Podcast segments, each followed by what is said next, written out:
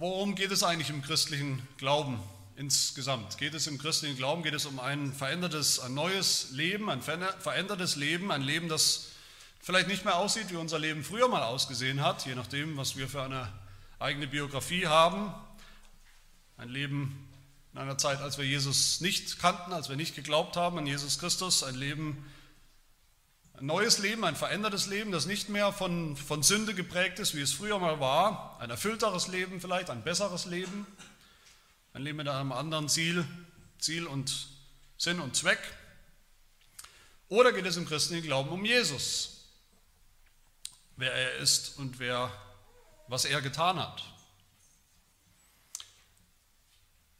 Das hört man ja so oder so, da streiten sich die Gemüter. In vielen Predigten hört man, wie man sich so anhört, da hört man, es geht eigentlich nur um dich. Es geht darum, wie wir ein besseres, erfüllteres, verändertes Leben finden können. Und in anderen Predigten geht es in Anführungsstrichen nur um Jesus.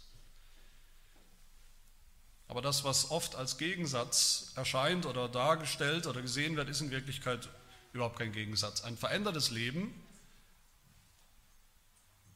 ein neues Leben, das nicht neu geworden ist durch Jesus. Das ist kein, das ist nicht das christliche Leben. Und ein Jesus auf der anderen Seite, der gepredigt wird, von dem wir hören, an dem wir glauben, der nicht unser Leben verändert. Das ist auch nicht der christliche Glaube, das ist nicht der wahre Jesus. Nirgendwo sehen wir diese Wahrheit, dass diese beiden Dinge zusammengehören, als bei dem, was wir hier sehen, was Jesus die Wiedergeburt nennt. Wir haben letzte Woche im ersten Teil von, von Kapitel 3 von Johannes 3 gehört, von dieser Wiedergeburt und wie viele Menschen denken, wie viele Christen denken. Die Wiedergeburt, das ist der Anfang des christlichen Lebens. Da geht es darum, wie ich anfange zu glauben, wie das bei mir losging, wie sich mein Leben verändert, plötzlich verändert hat vielleicht, dauerhaft verändert hat. Es geht auch um meine Biografie. Mit Jesus hat es zunächst mal relativ wenig zu tun.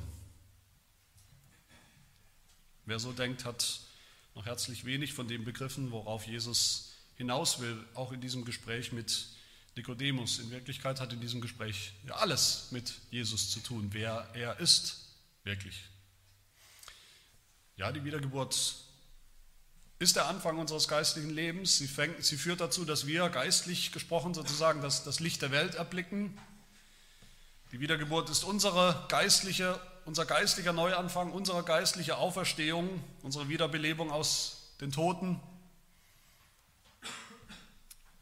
Was der Heilige Geist bewirkt, aber der Heilige Geist tut nichts, wirkt nichts ohne Jesus. Der Heilige Geist schenkt uns nichts was nicht Jesus Christus schon vollbracht und getan und erwirkt hat.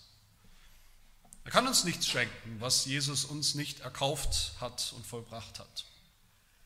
In diesen Versen, die wir gelesen haben, spricht Jesus immer noch mit Nikodemus. Das Gespräch geht hier noch weiter, zumindest in den ersten Versen 13 bis 15. Und in all dem, all das, was Jesus hier sagt, ist im Grunde immer noch die Antwort auf diese eine Frage des Nikodemus aus Vers 9. Wie kann all das geschehen? Wie kann das passieren, dass ein Mensch so neu wird, wie, wie eine Geburt, wie seine erste Geburt? Wie kann das passieren? Und die Antwort ist Jesus. Bei ihm sehen wir, wie das gehen kann, bei ihm, der das vollbracht hat, der das selbst erlebt hat. Was sehen wir hier über Jesus? Was hat er getan? Oder was wird er noch tun von der damaligen Perspektive her? Wozu ist Jesus gekommen? Das ist mein erster Punkt. Und dann der zweite Punkt Jetzt ist dann die Frage, was bedeutet all das für uns? Und das Erste, was Jesus hier sagt, das allererste, was Jesus getan hat, ist, er ist vom Himmel herabgestiegen. Vers 13 sagt er, der Menschensohn, der ist aus dem Himmel herabgestiegen. Der Menschensohn, das ist sowas wie der Lieblings- Titel, den Jesus Christus sich selbst gibt. Der Menschensohn, das ist der, der von Gott gekommen ist zu den Menschen. Und wie ist er zu den Menschen gekommen? Indem er den Himmel verlassen hat, wo er immer schon war, bei Gott. Der Menschensohn, der im Himmel ist, sagt Jesus. Immer schon. Das heißt, Jesus macht ja deutlich, der Messias, um den es geht, der Messias, auf den ihr wartet, die Juden gewartet haben, den Gott senden wird, der kommt aus dem Himmel. Wenn er kommt, dann kommt er aus dem Himmel. Das ist seine Herkunft. Er kommt von oben, er kommt von oben, indem er geboren wird als Mensch. Und ich finde es spannend, dass die anderen Evangelien, die anderen drei Evangelien, die wir haben, man könnte sagen, vielleicht sogar der Rest des Neuen Testaments, ein Großteil des Neuen Testaments. Die Geburt Jesu beschreibt sein Kommen, das Kommen Jesu in die Welt beschreibt wie als seine Erniedrigung. Jesus, der Sohn Gottes, hat sich unendlich erniedrigt, weil er, der immerhin Gott ist, ist, ist Mensch geworden. Das ist eine unglaubliche Erniedrigung. Und Jesus ist eingegangen in die Niedrigkeit dieser Welt, dieser sündhaften, dieser finsteren, gefallenen Welt. Aber Johannes sagt es von Anfang an ganz anders. Er sagt, der Menschensohn, der Sohn Gottes ist Fleisch geworden, ist Mensch geworden, aber schon in seiner Geburt sehen wir was? Wir erinnern uns an Vers 14, Kapitel 1, Vers 14. Wir sahen seine Herrlichkeit. Eine Herrlichkeit als des Eingeborenen vom Vater. Schon in seiner Geburt. Für Jesus war es eine Erniedrigung, in die Welt zu kommen, in eine Welt zu kommen, die Gott gemacht hat, die Gott gut gemacht hat, die aber jetzt gefallen ist, eine Welt voller Sünder, da geboren zu werden als Mensch. Aber für uns war das ein Moment der Herrlichkeit. Für uns ist die Herrlichkeit Gottes nahegekommen, die Herrlichkeit Gottes gekommen in, in der Person Jesus Christus. Aber natürlich ist das noch nicht das ganze Evangelium, dass Jesus Mensch geworden ist, hinab, herabgestiegen ist vom Himmel, um bei uns zu sein. Das Zweite, was Jesus hier sagt, was er tun musste, was mit ihm geschehen muss, ist, er muss erhöht werden. Erst ist er herabgestiegen vom Himmel, aber er muss auch erhöht werden. Vers 14. Wie Mose in der Wüste die Schlange erhöhte, so muss der Sohn des Menschen erhöht werden. Also Jesus ist nicht Mensch geworden, um einfach Mensch zu bleiben, für immer und immer in unserer Mitte zu bleiben. Auf dieser Erde. Er ist nicht in die Niederung dieser Welt eingegangen, um hier zu bleiben. Von Anfang an nicht. Er musste erhöht werden. Das war immer schon der Plan. Gottes Plan. Er muss erhöht werden und zwar muss Jesus, musste Jesus zunächst erhöht werden um ungefähr vier Meter. Vier Meter, das ist das Maß, die Höhe, die Augenhöhe, auf der Jesus Christus am Kreuz aufgehängt worden ist. Genau diese, um diese Erhöhung geht es hier. Seine körperliche, leibliche Erhöhung um vier Meter vom Boden der Erde, auf die er gekommen ist, ans Kreuz. Woher habe ich das? Jesus selbst sagt das. Er sagt zu Nikodemus, ich muss erhöht werden und zwar so, wie Mose die Schlange in der Wüste erhöht hat. Genauso. Nikodemus, mit dem er spricht, Nikodemus war ein Fachmann im Alten Testament, er kannte diese Geschichte in- und auswendig sicherlich aus 4. Mose 21, die Geschichte, auf die Jesus hier anspielt, wo das Volk Israel ja unterwegs war mit Gott unterwegs durch die Wüste, wie sie angefangen haben, ungeduldig zu werden, wie sie angefangen haben, sich zu beklagen bei Gott, sogar zu rebellieren, zu sagen, eigentlich wollen wir das gar nicht, durch die Wüste wandern, wir wollen eigentlich nicht mal die Befreiung, die Erlösung, die du uns für uns geplant hast und die du ausführst, eigentlich wollen wir am liebsten wieder zurück, sogar nach Ägypten. Da war es immer noch besser, als was wir jetzt erleben. Und wie Gott zornig geworden ist in dieser Geschichte, hören wir davon, wie Gott in seinem heiligen Zorn, gerechten Zorn Schlangen, vielleicht hunderte, tausende Schlangen geschickt hat zu seinem Volk, zu seinem eigenen Volk. Schlangen, die sie gebissen haben, sodass viele von seinem eigenen Volk gestorben sind und es niemals aus dieser Wüste herausgeschafft haben. Und wie Mose zu Gott gefleht hat, dass er diese Plage wegnimmt, diese Strafe wegnimmt von, von dem Volk Gottes und wie dann Gott sagt zu Mose, okay, dann mache dir eine Schlange. Und befestige sie an einem Stab, an einem Feldzeichen. Das war die Geschichte, die Geschichte, die Nikodemus kannte, wir vielleicht auch. Aber die Frage ist, ob wir immer verstehen, worum es hier geht in dieser Geschichte. Dass es nämlich da um den Messias geht, schon da mitten im, im Alten Testament, dass es dort um Jesus geht. Dass diese Geschichte schon deutlich gemacht hat, der Messias, Jesus, muss so erhöht werden, wie die Schlange. Mose hat sich diese Schlange gemacht, diese Schlange wurde gegossen aus Bronze und, und sie wurde auf einen, einen Stab, auf ein Holz gesteckt, so eine Art Fahnenmast. Mose sollte sie erhöhen, in die Luft strecken, dass sie für alle sichtbar ist, deutlich sichtbar ist. Diese aufgespießte Schlange, diese getötete Schlange am Spieß. So muss der Menschensohn erhöht werden, sagt Jesus. Aufgespießt, getötet. Und Johannes sagt das immer wieder in seinem Evangelium, Jesus muss erhöht werden und seine Erhöhung, die Erhöhung Jesu ist das Kreuz. Auch hier sehen wir den Unterschied wieder zu den anderen Evangelien. Die anderen Evangelien sagen auch hier immer wieder, das Kreuz das ist der absolute, niedrigste Tiefpunkt in der Biografie Jesu, die absolute Erniedrigung des Sohnes Gottes, dass er am Kreuz gestorben ist. Johannes sagt, nein, das ist seine Erhöhung.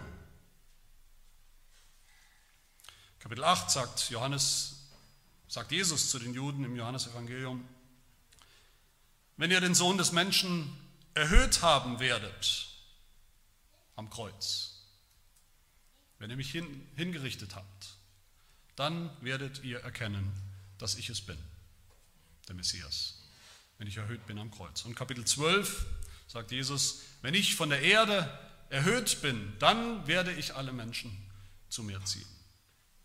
Und Johannes sagt selbst da im nächsten Versen, Kapitel 12, das sagte Jesus aber, um anzudeuten, durch welchen Tod er sterben würde.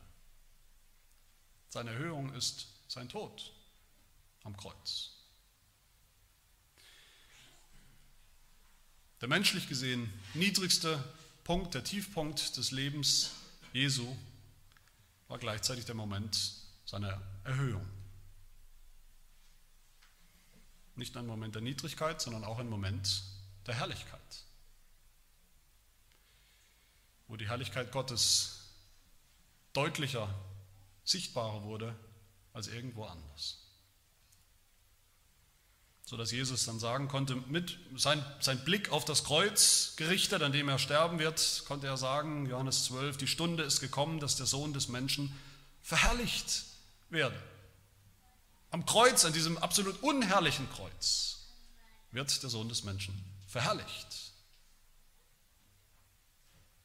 Die Juden wollten einen Messias, die Juden wollten auch einen Messias, der erhöht wird. Das war ihre Erwartung, dass er erhöht wird. Natürlich, er soll erhöht werden, aber bloß nicht am Kreuz. Er soll erhöht werden. Wohin? Auf den Thron, auf den Thron des Königs Davids, wo er dann für immer sitzen wird, sichtbar und herrlich. Aber sicherlich soll er nicht leiden, erniedrigt werden, schon gar nicht sterben.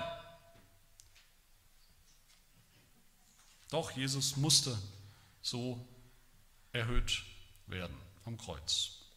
Aber selbst das ist noch nicht das ganze Evangelium. Das Dritte, was Jesus sagt, was mit ihm geschehen muss, ist, er muss erhöht werden, dann nicht nur diese vier Meter vom, vom Erdboden, von der Erde, auf die er gekommen ist, ans Kreuz, sondern er muss auch erhöht werden wieder in den Himmel. Er wird wieder hinaufsteigen in den Himmel.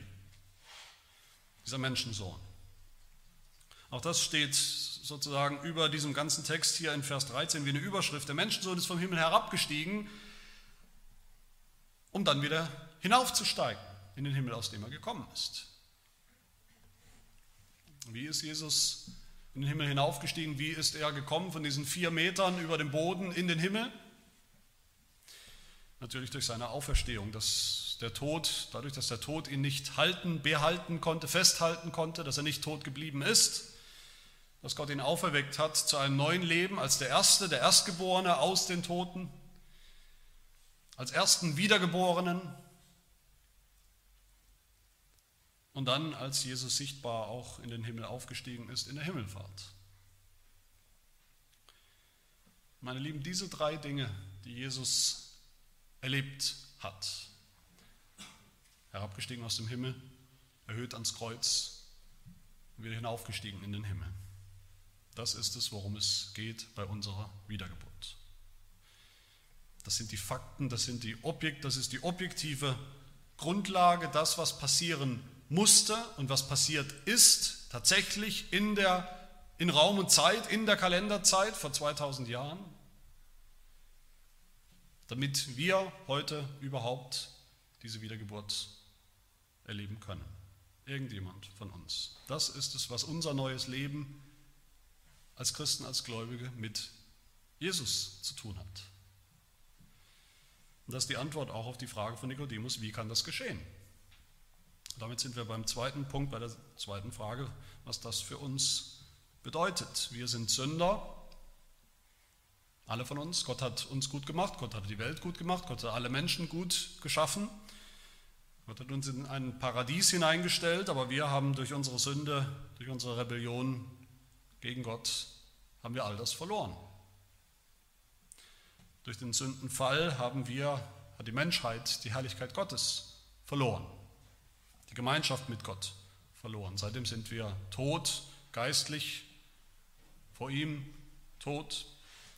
Wir sind nicht mehr von Natur aus geistliche Menschen, sondern sündhafte Menschen, sind im Gericht verfallen, sind verloren, auf dem Weg verloren zu gehen, wenn Johannes hier davon spricht, dass die, die glauben, nicht verloren gehen und die, die nicht glauben, verloren gehen, dann meint er nicht verloren gehen, wie wir vielleicht einen Knopf verlieren oder irgendwas anderes oder wie man mal seinen Schlüssel verliert. Es meint den Untergang. Es meint ausgelöscht zu werden, getötet zu werden. Und diese Geschichte hier, auf die Jesus anspielt, auf, aus 4. Mose 21, das ist nicht nur Israels Geschichte, das ist nicht nur Jesu Geschichte, das ist dann eben auch unsere Geschichte. Wir sind diejenigen, die sich gegen Gott aufgelehnt haben von Anfang an. Wir sind diejenigen, die es immer wieder tun. Die ihn nicht haben wollen, wie er ist, die seine Wege nicht haben wollen, seinen Plan, seine Rettung nicht haben wollen, wie sie ist, wie er sie tun will. Wir sind diejenigen, die im Grunde, wenn wir ehrlich sind, damals und auch oft heute noch lieber im Ägypten, im Ägypten dieser Welt leben würden, als in seinem Reich. Und die Schlangen, die Gott damals geschickt hat, die die Israeliten tatsächlich körperlich getötet haben, die sind ein Bild für die Strafe, die wir auch verdient haben deshalb. Das ist ein Bild für unsere Strafe und nichts anderes. Warum hat Gott Schlangen geschickt? Warum hat Gott ausgerechnet Schlangen geschickt? Die Schlange ist ein Bild für den Fluch. Für Gottes Fluch, weil Adam und Eva im Paradies mit der Schlange, dem Teufel, gemeinsame Sache gemacht haben gegen Gott, hat Gott die Schlange verflucht. Schlange ist ein Bild, ein Symbol des Fluches, weil wir Sünder sind, weil wir Kinder des Teufels sind, weil wir von Natur aus zum Samen dieser Schlange gehören, verflucht sind, schickt Gott uns als gerechte Strafe, als gerechten Fluch die Schlange, damit sie uns sticht, beißt und tötet. Aber meine Lieben, die gute Nachricht ist, Jesus ist in diese Welt hinabgestiegen. Wirklich, konkret, echt, als Mensch. Der Menschensohn hat sich erniedrigt, um mitten hineinzukommen in diesen, in, nicht in diese wunderschöne Welt, nicht in die ursprüngliche Welt, sondern in, diese, in diesen verfluchten Zustand der Welt, der Menschheit. So sehr hat Gott die Welt geliebt, diese Welt, die bei Johannes etwas Böses, Durchtriebenes, Finsteres, Schlechtes geworden ist, die sündhafte Welt, hat er geliebt, dass er seinen Sohn mitten hineingesandt hat. Und dieser Text hier spricht nicht nur von unserer Erniedrigung, in Anführungsstrichen, unserem Fall, von dem, was wir mal waren, sondern auch von unserer Erhöhung. Jesus musste erhöht werden, er musste erhöht werden, wie die Schlange in der Wüste. Das war seine Aufgabe, das war sein Plan, seine Sendung. Dafür ist er gekommen. Aber das musste er nicht aus irgendeinem Zwang heraus, aus irgendeiner logischen Notwendigkeit heraus. Wir denken manchmal, ja, das Evangelium ist irgendwie logisch, wir sind Sünder, Sünder können nur gerettet werden, wir können, nicht, können uns nicht selber retten, wir können nur gerettet werden, indem Jesus für uns stirbt, an unserer Stelle stirbt. Das ist eine wunderbare Sache. Man könnte sagen oder denken, es ist fast so etwas wie ein mathematisches Rechenspiel. Gott rechnet eben gegen und das ist alles logisch, das macht alles Sinn. So musste es sein. Aber das musste so nicht. Gott musste das nicht tun. Gott musste seinen Sohn nicht senden. Er musste nicht retten. Dass er es trotzdem getan hat, sagt Johannes, dafür gibt es nur einen einzigen Grund, nämlich seine Liebe. Er hat uns geliebt. Er hat die Welt geliebt, die er gemacht hat, die nicht mehr so ist, wie er sie gemacht hat. Er hat Sünder so sehr geliebt, dass er sie nicht so lassen wollte, wie sie sind. Er hat sie so sehr geliebt, dass er bereit war, sein Ein und alles, sein Allerwichtigstes, seinen einzigen Sohn für sie zu geben. So sehr hat Gott die Welt geliebt, so sehr musste, so sehr hat er sie, hat er uns geliebt, obwohl er uns nicht lieben musste. Aber wenn Gott uns erlösen wollte, auch nur einen von uns, dann musste Jesus. Dann musste Jesus ans Kreuz für uns, für dich und mich damit wir gerettet werden können. Das ist das Evangelium. Wir haben verdient, dass die Schlange des Fluchs uns vernichtet. Aber was hat Gott getan? Er hat Mose eine Schlange gegeben, damit er sie aufspießt, ans Holz, in die Höhe reckt, damit jetzt jeder, der seine Augen erhebt, diese vier Meter auf diese getötete Schlange sieht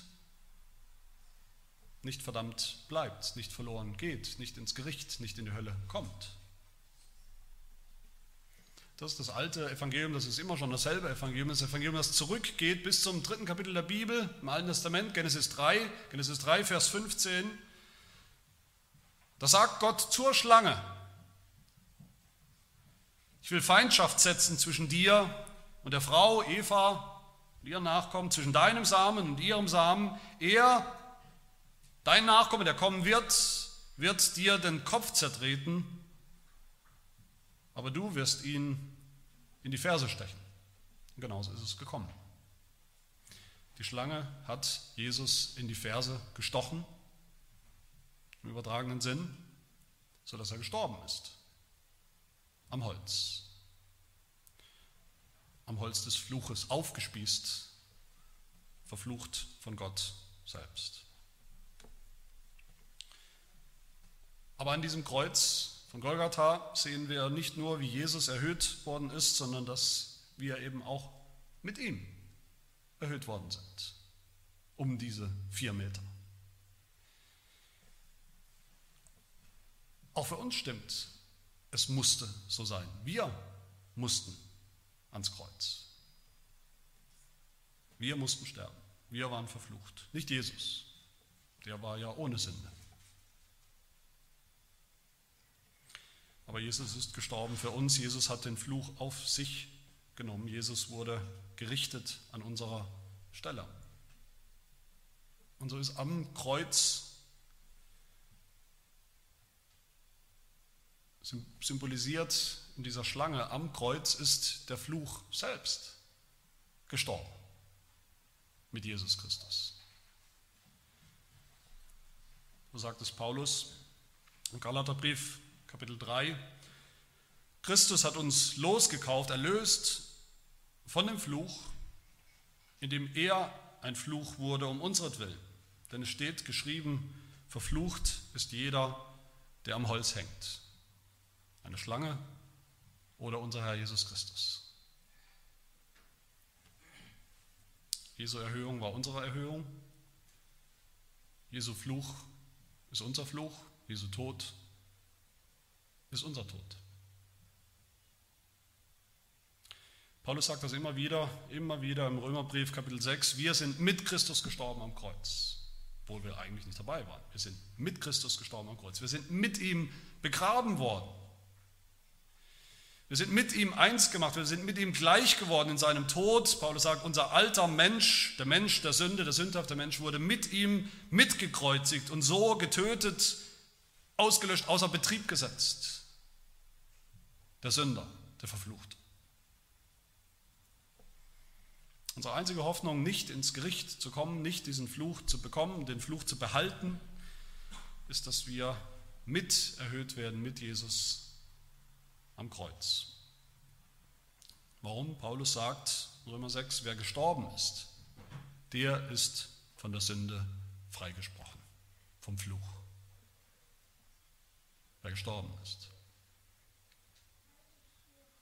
Aber wie kann das passieren? Wie kommen wir an dieses hölzerne Kreuz vor 2000 Jahren, die wir hier heute leben, indem wir eins werden mit Jesus, und das werden wir durch den Glauben. Warum musste Jesus erhöht werden ans Kreuz? Was, was finden wir hier? Was heißt es hier? Vers 15. Jesus musste erhöht werden, damit jeder, der an ihn glaubt, nicht verloren geht. Jesus ist, ist gekommen, ist herabgestiegen aus dem Himmel.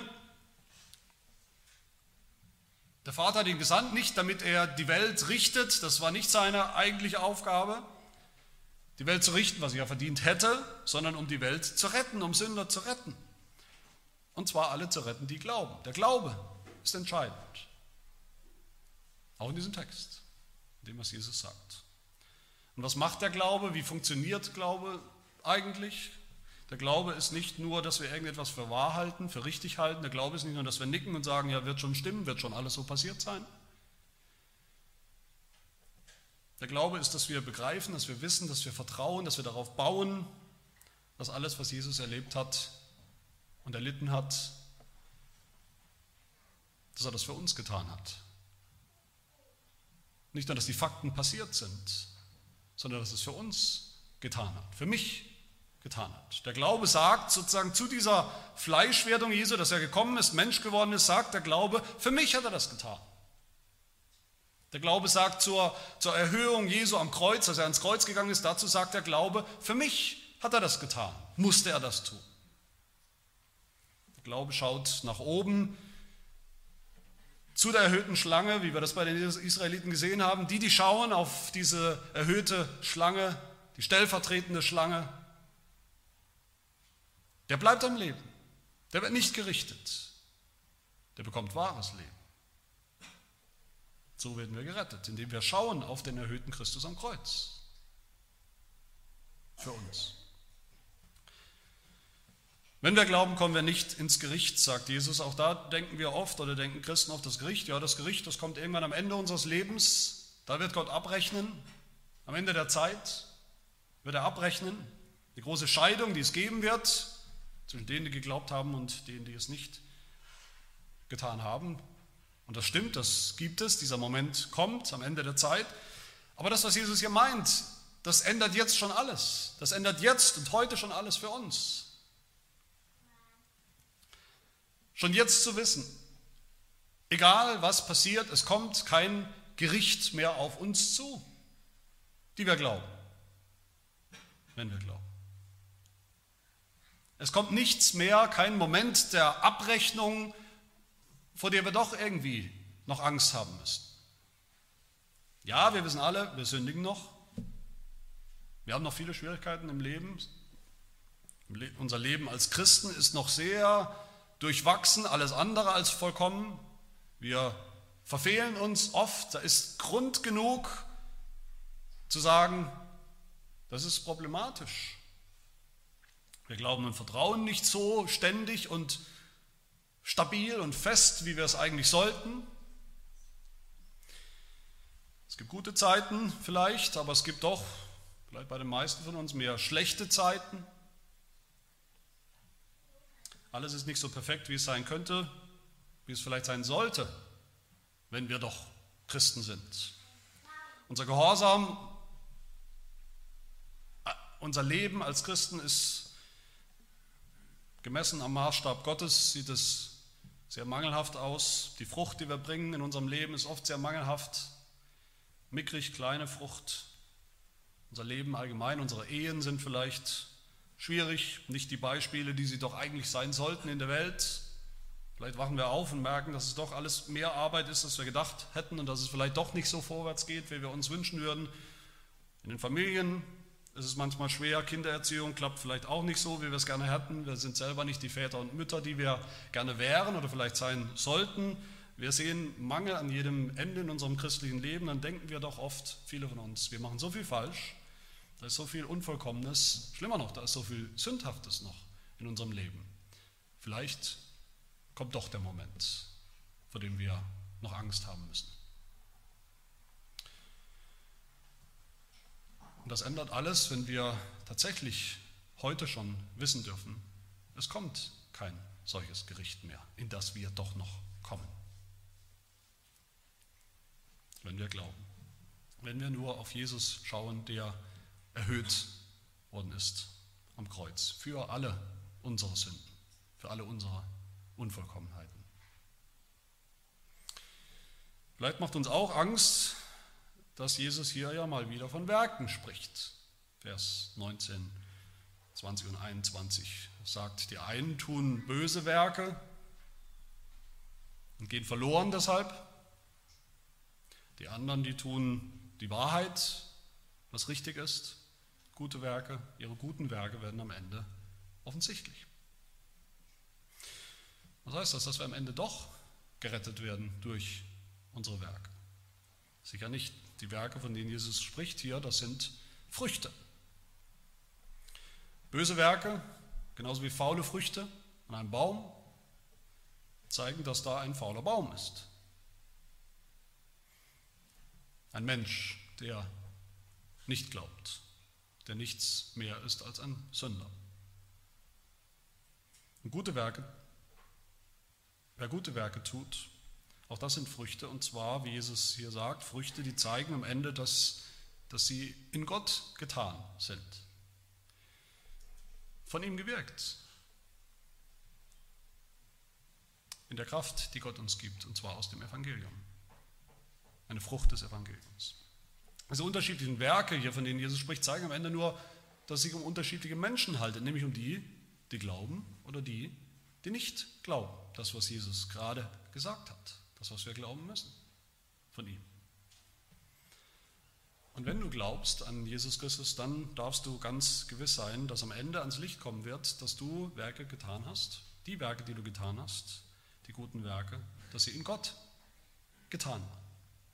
Dass es die Werke waren, die Gott selbst vorbereitet hat, für die Gott selbst dir die Kraft gegeben hat, die du vielleicht nicht, nicht mal immer bemerkt hast, dass du sie getan hast. Guten Früchte des Glaubens. Und der Glaube sagt dann noch etwas Drittes und Letztes. Er sagt drittens zur Erhöhung Jesu in seiner Auferstehung, auch das hat Jesus für mich getan. Und das ist mein letzter Punkt, unsere Auferstehung, unsere Erhöhung in den Himmel. Jesus ist nicht nur erhöht worden, wie wir gesehen haben, um vier Meter vom Boden zum Kreuz, er ist auch erhöht worden danach in den Himmel. Als erster, als Erstgeborener von den Toten. Und in seiner Himmelfahrt, wo er zurückgekehrt ist in den Himmel, aus dem er gekommen ist. Und das, was Jesus da selbst erlebt hat, sein neues Leben, sein, seine Auferstehung, sein Eingang in die Herrlichkeit, sein ewiges Leben, All das ist das, was mit der Wiedergeburt eben auch gemeint ist. Das ist das, was wir bekommen, wenn wir an ihn glauben. Dann werden auch wir erhöht, und zwar dahin, wo er ist, wo er uns als erster vorangegangen ist. Weil Jesus auferstanden ist, hat er keinen Tod mehr zu befürchten gehabt und hat es bis heute nicht. Er hat den Tod überwunden Römer 6, Vers 9, wir wissen, dass Christus aus den Toten auferweckt nicht mehr stirbt. Der Tod herrscht nicht mehr über ihn. Aber Paulus sagt dann direkt im gleichen Kontext, das gilt jetzt auch für uns. Paulus sagt, gleich wie Christus durch die Herrlichkeit des Vaters aus den Toten auferweckt worden ist, so wandeln auch wir in einem neuen Leben. Denn wenn wir mit ihm eins gemacht und ihm gleich geworden sind in seinem Tod am Kreuz, so werden wir ihm auch in der Auferstehung gleich sein. Das ist das, was Jesus ja sagt. Mit anderen Worten sagt er, er sagt, wer an den Sohn Gottes glaubt, der kommt nicht mehr ins Gericht, der geht nicht mehr verloren, der stirbt nicht mehr, der ist vom Tod schon zum, zum Leben hindurch gedrungen. Die Wiedergeburt, von der Jesus hier spricht, das ist der Anfang des ewigen Lebens. Er spricht vom ewigen Leben. Auch das verstehen wir oft falsch. Auch da denken wir oft, ja gut, das ewige Leben, das ist Jetzt gibt es dieses Leben und dann sterben wir und dann kommt das ewige Leben. Dann kommt das Leben nach dem Tod und das ist irgendwie ewig und ohne Ende. Am Ende meines Lebens denken viele, am Ende meines Lebens, okay, da geht es um Himmel und Hölle, da muss ich irgendwie mich verhalten zu Gott, da muss ich irgendwie, da muss eine Entscheidung getroffen werden oder was auch immer. Aber dann kann ich doch, wenn es so ist, kann ich doch mein Leben im Hier und Jetzt so leben, wie ich will, inklusive aller meiner Lieblingssünden. Und dann, wenn der Moment kommt, auf dem Sterbebett sozusagen, dann bekehre ich mich und dann ist alles gut. Dann kommt das ewige Leben. Mit so einer Haltung gibt es natürlich Dutzende von Problemen. Eins von diesen Problemen ist, wir wissen gar nicht, wann wir sterben. Niemand weiß das, niemand von uns weiß das. Plötzlich ist es soweit und dann ist es eben zu spät, um noch überhaupt irgendetwas zu tun, selbst wenn wir könnten. Das ist ein Glücksspiel, könnte man sagen, das niemand riskieren sollte, weil es am Ende, wenn es am Ende wirklich darum geht, dass Gott richten wird, dass wir es einfach immer aufschieben bis zu unserem Lebensende, das wir ja gar nicht kennen. Oder bis kurz davor. Jesus sagt hier in Vers 18, wir haben eben nicht Zeit bis zum Ende wann auch immer das sein wird. Er sagt, wer nicht glaubt heute, der ist schon gerichtet. Das Gerichtsurteil schwebt schon über uns, ist schon gesprochen sozusagen. Weil wir nicht glauben. Wer nicht glaubt. Und das zweite Problem mit so einer Haltung ist, diese Haltung zeigt, dass es diesen Leuten, die so reden, eigentlich nur darum geht, irgendwie die Hölle zu vermeiden. Wenn es die Hölle gibt, dass wir irgendwie drumherum kommen um die Hölle. Aber es geht nicht um Jesus, es geht diesen Leuten nicht um Jesus. Aber das ewige Leben, das ewige Leben ist nur ein, ein Leben mit Jesus. Es gibt kein ewiges Leben, kein Leben nach dem Tod, das irgendwie weitergeht, das ewig weitergeht, das nicht voll ist von Jesus.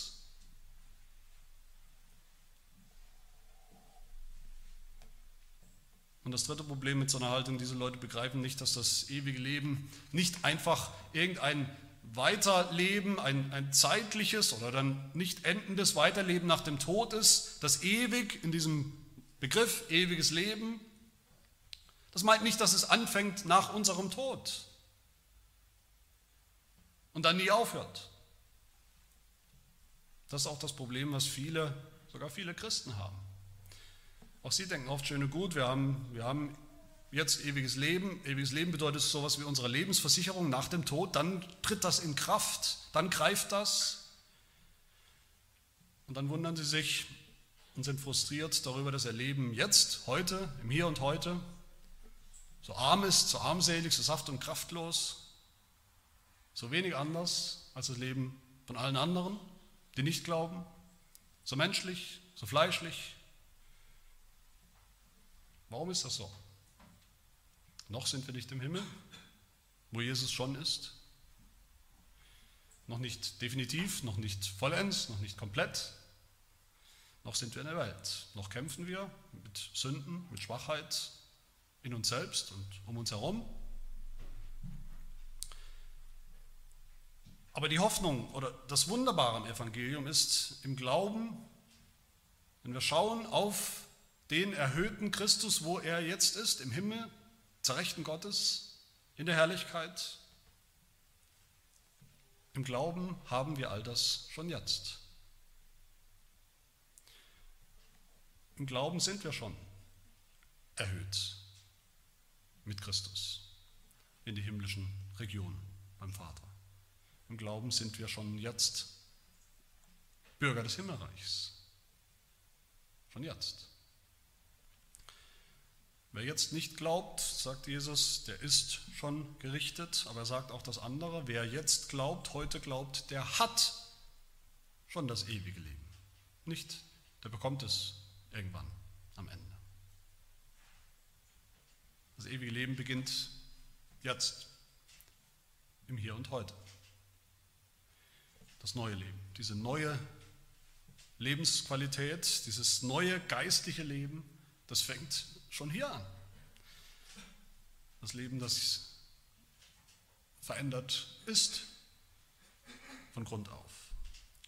Das Evangelium, sagt die Bibel, unser Evangelium ist ein Erbe, ein Erbe.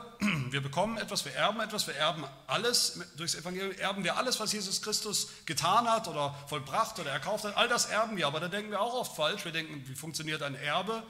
Ein Erbe ist etwas, was wir am Ende kriegen. Aber das Erbe des Evangeliums ist ganz anders.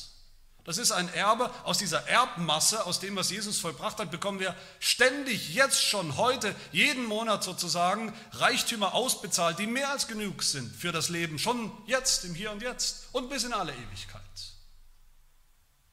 Und das verändert alles. Wir bekommen jetzt schon Segen und nicht mehr Fluch. Den reichen Segen, den Jesus Christus erkauft hat für uns. Glaubst du an diesen Menschensohn? Glaubst du an diesen Menschensohn, der herabgestiegen ist aus dem Himmel, aus dem er kam, wo er schon immer war, in Ewigkeit war, als Gott, als wahrer Gott, der erhöht wurde, werden musste am Kreuz für dich, weil du diese Strafe verdient hattest, verschuldet hattest? Glaubst du, dass du mit ihm erhöht worden bist an diesem Kreuz? Dass der alte Mensch, der Sünder, definitiv dort gestorben ist? Und glaubst du, dass du deshalb auch schon jetzt mit ihm auferstanden bist, erhöht worden bist in den Himmel?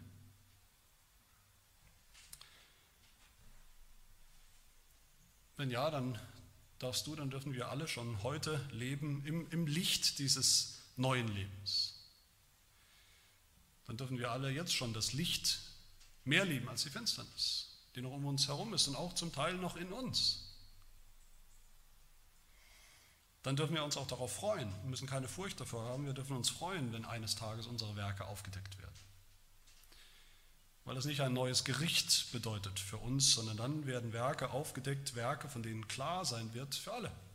Für Gott und für alle, die zuschauen dass diese Werke in Gott getan waren, weil sie aus dem Glauben herausgewachsen sind, aus dem Glauben getan waren. Dann dürfen wir uns auch freuen, jetzt schon freuen auf den Tag, wo wir alle, alle Gläubigen tatsächlich leibhaftig hinaufsteigen werden in den Himmel, die himmlische Herrlichkeit bei Gott. Etwas, was wir uns jetzt noch kaum vorstellen können, das aber wahr ist und das ganz wunderbar sein wird.